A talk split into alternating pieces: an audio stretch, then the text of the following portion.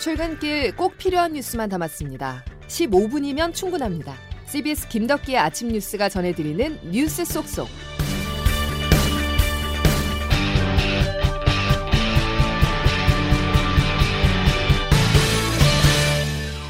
여러분 안녕하십니까? 1월 18일 김덕기 아침 뉴스입니다. 광주 화정 신축 아파트와 함께 무너진 것은 시공사 HDC 현대산업개발의 신뢰였습니다. 지난 23년간 회사를 이끌었던 정몽규 회장이 사고 6일 만에 회장직에서 물러나겠다고 밝혔는데요.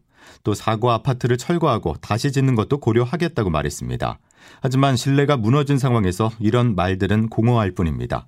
실종자 가족들부터 싸늘한 반응을 나타냈는데요. 국토교통부는 가장 강력한 행정처분을 예고했습니다. 첫 소식 장규석 기자가 보도합니다. 어이없는 아파트 붕괴 사고로 HDC 현대산업개발은 창사 이래 최대 위기를 맞았습니다.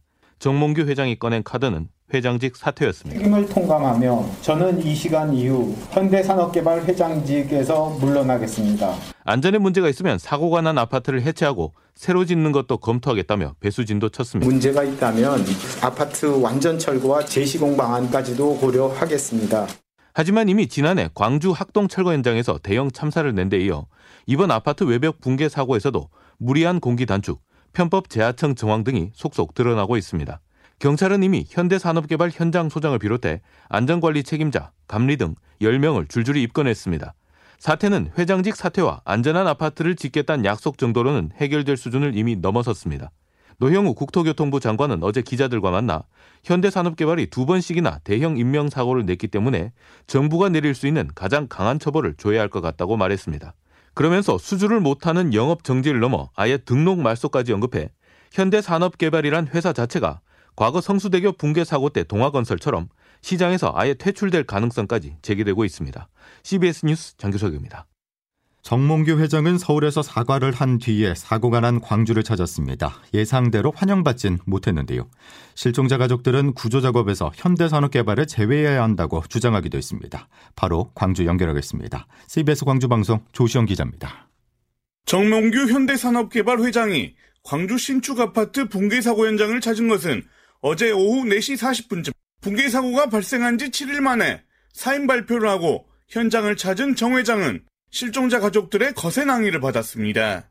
실종자 가족들은 사고가 난 지가 언제인데 이제서야 현장에 왔냐며 피해 보상이 중요한 게 아니라고 분통을 터뜨렸습니다. 책임 회피성 사태로 위기를 모면하려는 정 회장에 대해 쓴소리도 내뱉었습니다. 가족협의회 대표 안모 씨입니다. 자기는 물러나고 다른 사람 세워서 계속 또 이런 식으로 국민을 우롱하고 또 어디선가 또 다른 피해를 양산하면서 계속 가겠다는 걸로밖에 안 보였습니다.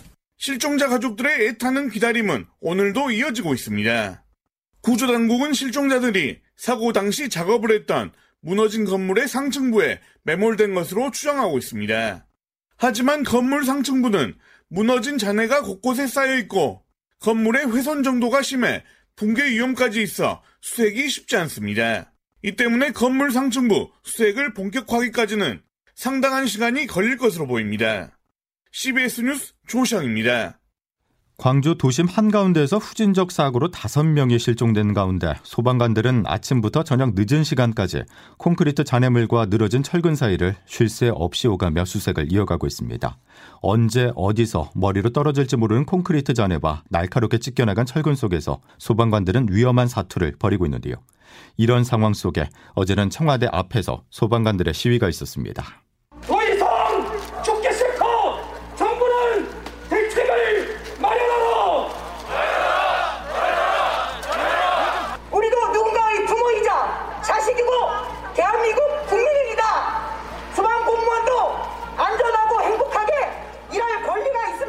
사고 현장이 소방관들의 일터라고는 하지만 평택항 물류센터 화재에서 보듯이 반복되는 순직 사고를 더 이상 직업상 숙명으로 받아들이고 넘길 수가 없다는 것인데요.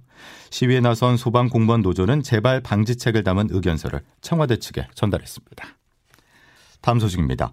국민의힘 윤석열 후보 배우자 김건희 씨 녹취가 공개되면서 여진이 계속되고 있습니다. 정치 현안에 대한 여러 발언 중에 미투 운동을 폄훼하는 내용은 특히 부정적인 영향을 미칠 거란 지적인데요. 또 조국 전 법무부 장관 일가에 대한 언급도 논란입니다. 이정주 기자가 보도합니다. 윤석열 후보의 부인 김건희 씨는 지난해 7월부터 서울의 소리 기자와 50여 차례 통화해서 성폭력 피해자들의 고발 운동인 이른바 미투를 언급했습니다. 김 씨는 이 과정에서 안희정 전 충남지사에게 성폭행을 당한 피해자 실명까지 거론하며 이를 조롱하는 듯한 모습을 보였습니다. 미투 터지니까 다 돈 안 챙겨주니까 터지는 거 아니야. 돈은 없지. 어? 바람 펴야 되기. 안전지사 사건의 피해자인 김지은 씨는 별도 입장문을 내고 김건희 씨의 발언이 2차 가해에 씨앗이 되고 있다며 끝까지 맞서 싸우겠다고 밝혔습니다. 이와 함께 조국 전 법무장관 일가에 대한 검찰 수사 관련해 유시민 작가 등 진보 인사들의 극성 때문에 정경심 교수가 구속된 것이라는 취지의 김 씨 발언도 논란입니다. 더불어민주당은 김 씨가 검찰총장 권한에 개입해 공적 권력을 사유화한 게 아니냐고 비판에 나섰습니다. 정경심도 그냥 좀 가만히 있고 좀 이렇게 어 그냥 이렇게 구속 안 되고 좀 이렇게 넘어갈 수 있었거든. 대선을 50일 앞두고 김건희 녹취가 공개되면서 여야 모두 촉각을 곤두세우고 있습니다. CBS 뉴스 이정주입니다. 민심의 대이동인 설 연휴를 앞두고 이번 대선의 최대 승부처인 중도, 부동층 표심을 좌우할 결정적 이슈가 될 수 있기 때문에 김건희 씨의 7시간 녹취를 가볍게 볼 수가 없습니다. 조태인 기자와 조금 더 핵심 부분으로 다가가 보겠습니다. 조 기자 어서 오시죠. 네, 안녕하세요. 자, 김건희 씨의 통화 내용과 관련해서 먼저 국민의당의 반응부터 볼까요?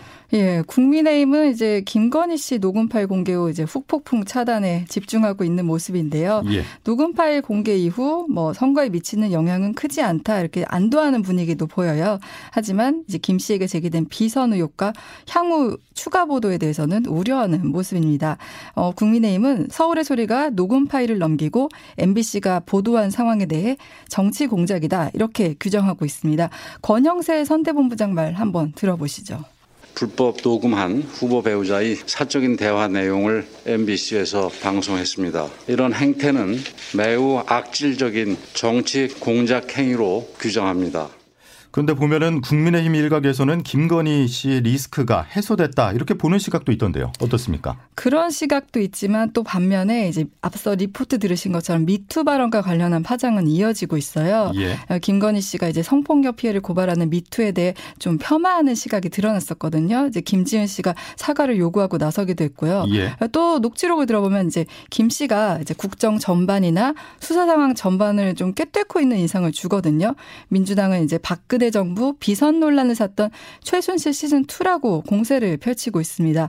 누군가 윤 후보를 대신하고 있다 이런 이미지를 부각하고 있습니다. 예, 예. 거기다가 이제 윤 후보 캠프에 이제 건진 법사로 알려진 무속인이 윤 후보의 일정이나 메시지, 뭐 인사 관여하고 있다 이런 보도가 나왔었거든요. 예. 이제 이재명 후보도 김건희 씨 녹취록에 대해서는 언급을 피했었는데 또 김 씨를 둘러싼 이제 무속인 논란에 대해서는 어, 국정 운영에 무속인을 참여시킬 수 없다 이렇게 지적했습니다. 후보 얘기 한번 들어보시죠. 설마 저는 사실이 아닐 거라고 믿고 싶습니다. 정말 운수에 의존하는 무속 또는 미신 이런 것들이 결코 작동해서는 안 된다는 것입니다. 자, 오늘로 대통령 선거가 정확히 50일 남아 있는데 판세 그야말로 예측 불허인 거죠. 네, 그야말로 여론은 대혼전 상황입니다. 뭐 일주일 새 앞서거니 뒤서거니 하는 모습인데요. 일주일 전만 해도 이재명 후보가 앞섰던 여론조사에서 또 일주일 만에 윤석열 후보가 앞서고 있고 지금 정말 그야말로 대혼조세 상황입니다. 예. 마지막 변수가 있다면 뭘까요? 예, 아무래도 이제 가장 큰 영향을 주는 건 윤 후보와 이제 국민의당 안철수 후보의 단일화거든요. 예. 이제 중도층의 소구력이 있는 안 후보와 단일화할 경우 아무래도 윤 후보 측 승리 가능성이 높다 이렇게 평가가 나오고 있지만 또 안 후보 지지율이 두 자릿수를 기록하면서 단일화 전망을 하기 어렵다 이런 전망도 있고요. 또 2030의 표심이 어디로 향하느냐 변수도 꼽힙니다. 최근 지지율 변동은 정말 2030 표심에 따라 달라지고 있거든요. 또 하나 더 짚어볼 건 TV 토론인데 지금까지 후보가 맞붙을 기회가 없었던 만큼 TV 토론에서 어떤 모습을 보여주느냐 향후 표심 영향을 줄 것으로 보입니다. 예. 50일 남았지만은 변수가 꽤 있군요. 알겠습니다. 여기까지 조태인 기자였습니다. 자, 코로나19 소식으로 이어가겠습니다. 오늘부터 보습학원과 독서실, 박물관, 영화관, 대형마트, 백화점 등 위험도가 낮은 학원 등 6개 시설의 방역 패스가 전국적으로 해제됩니다. 법원에 상반된 판결로 사회적 혼란을 막기 위한 조치인데요. 다만 정부는 청소년 방역 패스만큼은 예정대로 밀고 나가겠다는 의지를 분명히 했습니다. 현재 상황만 놓고 본다면 불가능한데도 청소년 방역 패스를 시행한다고 하니 학생, 학부모들은 혼란스럽습니다. 양승진 기자입니다. 오늘부터 방역 패스가 해지되는 시설은 독서실과 스터디 카페, 도서관, 박물관, 백화점과 대형마트, 학원, 영화관과 공연장 등 6종 시설입니다.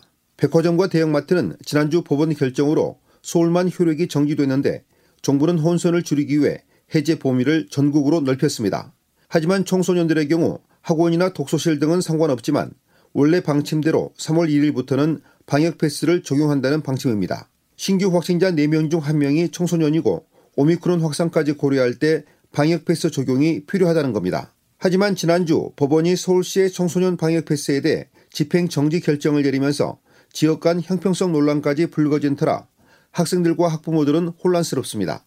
법원이 정부의 항고를 받아들이거나 본안 소송 판결이 나오기 전에 청소년 방역 패스 시행은 사실상 불가능합니다. 손용래 중앙사고수습본부 사회전략반장입니다. 이 결과를 자신할 수는 없지만 최대한 성실하게 좀 논의를 해서 법원에서 합리적 결정을 할 수 있도록 노력한다는 얘기입니다. 코로나19 유행 상황에 따라 또 법원 판단에 따라 오락가락하는 방역 패스 조정안에 당분간 시민들의 혼선은 불가피해 보입니다. CBS 뉴스 양순일입니다. 베이징 동계올림픽이 코앞으로 다가왔지만 중국과 국경을 맞대고 있는 북한은 연일 미사일을 발사하고 있습니다. 어제까지 올해만 벌써 4번이나 쐈는데요. 하지만 중국은 특별한 언급 없이 북한과 2년 만에 교역 재개에 나서서 그 배경에 관심이 모아집니다. 베이징에서 안성력 특파원입니다. 그제 중국 단둥에 도착했던 북한 화물열차는 생필품과 의약품 등을 싣고 만 하루가 안 돼 돌아갔습니다.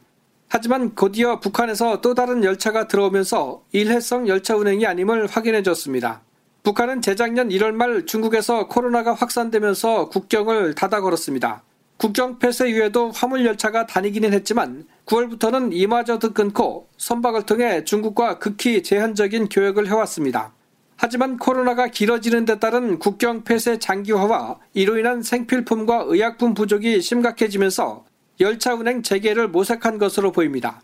중국 외교부 자우리전 대변인은 양국의 정상적인 무역 왕래를 돕겠다고 밝혔습니다. 단둥 현지에서는 당분간 매일 10에서 20량 규모의 화물 열차가 단둥과 신의주를 운항할 것이라는 전망이 나오고 있습니다. 그러나 코로나19가 계속되는 만큼 화물 열차는 정기편이 아닌 임시편일 가능성에 무게가 실리고 있습니다. 이번 북중 화물 열차 재개는 북한이 새해 들어 4차례나 미사일을 발사하며 한국과 미국을 자극하고 국제사회를 긴장시키고 있는 가운데 이뤄져 특히 주목을 받고 있습니다. 베이징에서 CBS 뉴스 안성유입니다.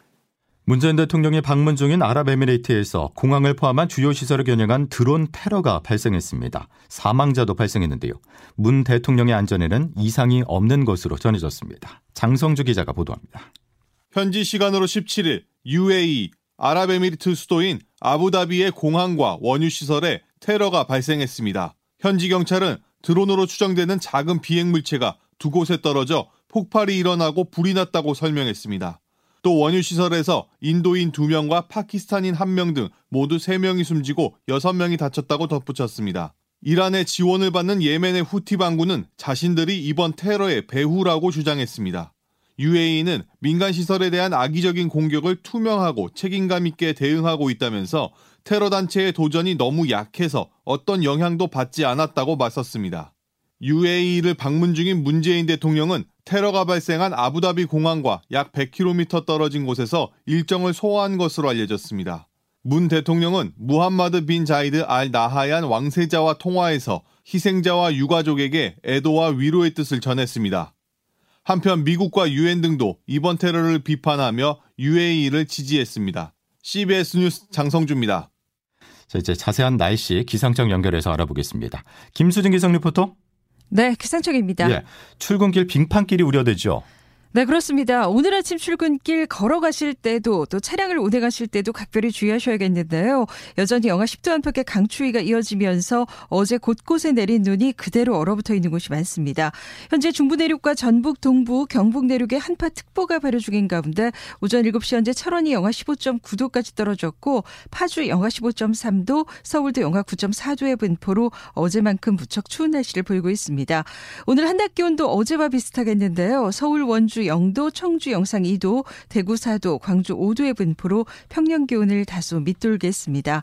이런 가운데 오늘 전국의 하늘은 대체로 맑겠습니다만 내일은 오후부터 저녁 사이 또다시 곳곳에 눈 소식이 있습니다. 특히 강원 영동과 경북 북부 동해안으로는 내일 늦은 밤부터 모레 새벽 사이 짧은 시간 동안 강한 눈이 집중되겠는데요. 3에서 8, 최고 10cm 이상의 폭설이 쏟아질 것으로 보여서 더욱더 각별한 주의가 필요하겠습니다. 날씨였습니다.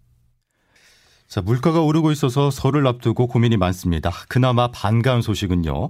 고등어, 갈치 등 대표 수산물이 어제부터 할인에 들어갔다는 소식입니다. 가게 살림에 조금이라도 도움이 됐으면 하는 바람 안으면서 화요일 김덕기 아침 뉴스 여기서 마치겠습니다. 내일 다시 뵙겠습니다. 고맙습니다.